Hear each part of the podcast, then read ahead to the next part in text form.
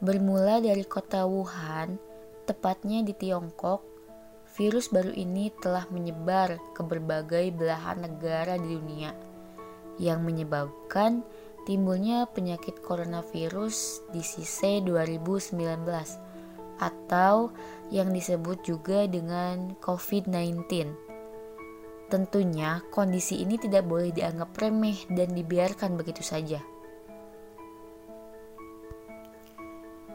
Merabaknya virus corona ke penjuru dunia membuat banyak negara yang terdampak harus memutuskan lockdown wilayahnya dan meminta masyarakat agar karantina di rumah.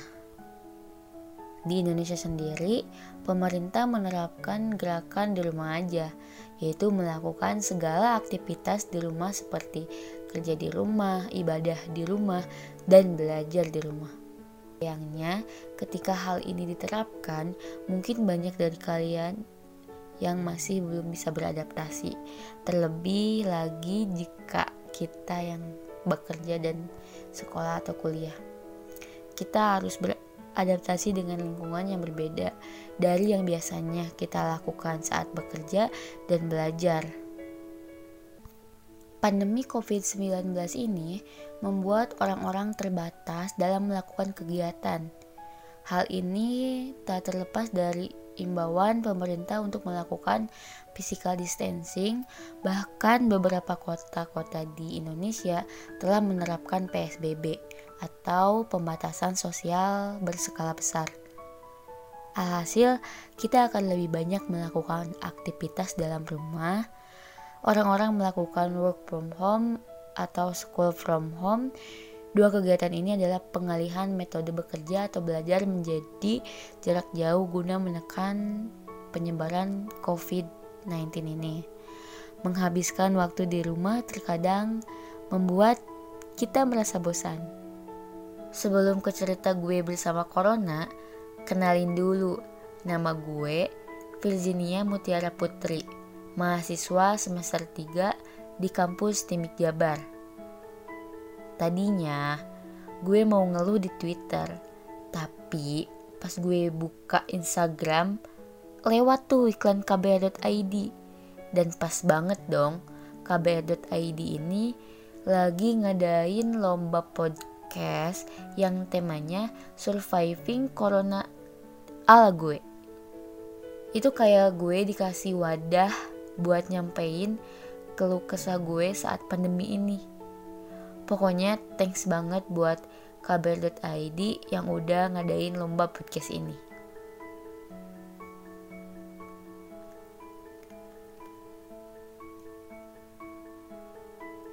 Pas awal-awal corona ini ada, gue sangat panik karena gue masih kuliah, masih ngekos, dan masih kerja juga.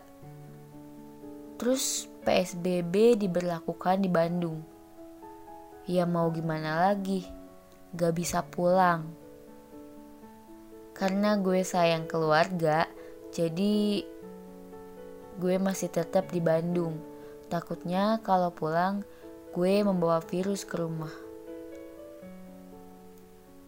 Perihal ngampus waktu itu, gue kan ngambil jurusan sistem informasi dan salah satu mata kuliahnya itu harus bikin aplikasi kayak input data gitu kan? Terus dosennya agak lumayan killer juga. Beliau nyuruh buat mahasiswanya bikin kelompok.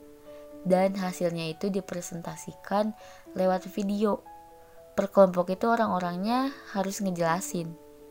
Ya otomatis harus ada semua. Sedangkan teman-teman udah ada yang pulang dan juga waktu itu masih semester 2 kebanyakan teori. Mana belum paham bikin aplikasi kayak gimana. Stres gue sama temen-temen. Soal kerja kebetulan waktu itu jadi wali kelas. Kelas 2 di SDS Ranca Kasumba Bandung ya bisa dibilang guru honorer. Namanya anak SD, tatap muka aja anak-anak tuh suka susah ngerti. apalagi ini yang daring atau sekolah online. Kejadian yang gue sempet alamin, orang tuanya pada ngeluh salah satunya ada yang bilang kayak gini. Bu Virgin, kapan masuk sekolah? Ini Cindy gak mau belajar, malah ikut temen-temennya main layangan. Kocak sih. oh iya, gue sama teman-teman di kos kepikiran gimana kalau kita bikin bisnis makanan. Soalnya pada WFH kan, jadi banyak waktu luang. Gue mau manfaatin waktu karantina ini sambil jualan. Karena gue gak punya modal yang lebih, jadi gue ngumpulin temen-temen yang suka bareng di kampus buat ngumpul di kosan. Buat nanya ke mereka mau nggak mereka jadi owner jajanan kos? Dengan segala macam taktik S3 marketing yang dikeluarkan oleh mulut ini, mereka akhirnya pada setuju. Gue putusin, satu orang modalnya 100 ribu. Kebetulan ada enam orang jadi 600 ribu. Lumayan lah, bisa beli bahan-bahan. Ceritanya satu bulan udah berlalu waktu gajian pun datang. Gue sama temen-temen nerima gajian sekitar seri, sekitar 150 ribu per orang dong. Dan yang kagetnya lagi, modal kita udah balik lagi coba. Bisa dikalkulasikan penghasilan satu bulan itu satu juta lima ratus. Keren gak sih kayak yang gak nyangka banget? modal nyoba-nyoba doang um, waktu itu pengen banget pulang ke rumah tapi gue pengennya di rumah itu nggak diem aja pengen ada kegiatan atau kerjaan. Pas banget adik kelas gue nge-whatsapp katanya di Garut ada loker buat jadi admin. Ceritanya gue nyetujuin dan keluar dari kerjaan gue sebelumnya jadi guru itu. Besoknya bisa langsung kerja katanya. Pagi-pagi langsung pulang ke Garut dan untungnya waktu itu situasi udah new normal pas gue kerja jadi admin waktu tuh gak kerasa banget coy soalnya berangkat jam 9 pulang jam 5 gue dari SMP nyampe sekarang orangnya emang aktif banget di organisasi. Malam-malam keting gue nelpon. Dia ngajak gue buat ngebangun UKM Media Kampus. Soalnya UKM ini udah lumayan lama gak ada progresnya. Dan katanya, kating gue yakin kalau gue bisa bantuin dia buat nge-up UKM Media Kampus ini setelah udah ada anggotanya dan udah bikin job desknya masing-masing per divisi gerak dikit lah tuh tapi cuman kayak diskusi biasa aja di grup terus bagusnya UKM ini anggotanya luar biasa banget mereka nge-research anak-anak muda yang ngeluh karena bosan di rumah aja daripada nggak ada kegiatan sama sekali gue sama teman-teman ngadain beberapa acara online. Di antaranya ada diskusi online, workshop online, virtual talk, sama ngadain lomba foto dan lomba menulis puisi yang dikirim via online. Menurut gue, itu sangat ngebantu banget sih buat produktif di rumah aja. Nama-nama pengalaman, nambah sertifikat buat dicantumin di CP nanti terus bisa nambah follower Instagram UKM juga kan selain ngadain acara online-online gitu gue juga ngisi waktu di rumah dengan baca novel terus kayak belajar buat nyiapin salah satu mata kuliah semester 3 dan supaya nggak bosan gue juga belajar bikin podcast bikin YouTube, dan nyoba ikutan lomba-lomba online gitu. Untuk tetap menjaga produktivitas, kita juga perlu menjaga rutinitas. Meski lingkungannya berbeda, tidak lagi di sekolah atau kampus atau kantor, tetapi rutinitas tidak boleh berubah.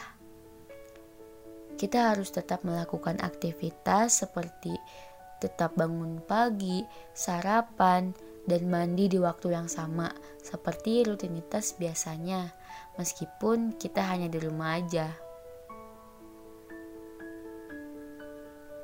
Nah, itu beberapa kegiatan atau aktivitas yang dapat kita lakukan dari sekian banyak aktivitas positif lainnya. Rasa bosan sering kali muncul saat menjalani hari-hari baik saat itu berkegiatan, menjalankan rutinitas, atau bahkan saat tidak melakukan aktivitas apa pun. Untuk menghilangkan rasa bosan saat di rumah aja, terbilang cukup mudah dan sederhana. Kita bisa sesuaikan sendiri dengan keinginan kita. Kebijakan di rumah aja sudah berjalan beberapa bulan yang Lalu, hal ini mengakibatkan banyak perubahan dalam kehidupan masyarakat. Salah satunya adalah pemanfaatan sebagai sebagian besar waktu beraktivitas di rumah.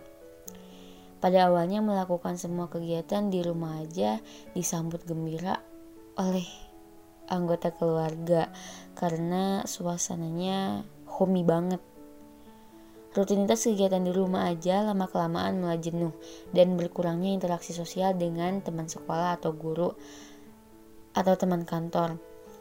Hal itu dapat menyebabkan seseorang yang sangat rentan mengalami stres bahkan bisa mengganggu kondisi kesehatan.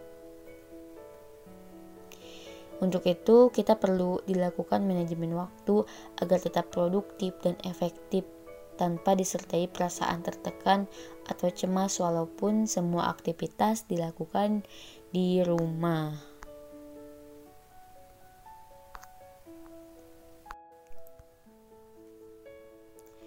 Berharap suatu saat nanti podcast ini bisa bercerita bahwa Indonesia pernah berduka karena peristiwa COVID-19 Semoga wabah coronavirus ini segera berakhir dan kita semua bisa kembali berinteraksi seperti biasa.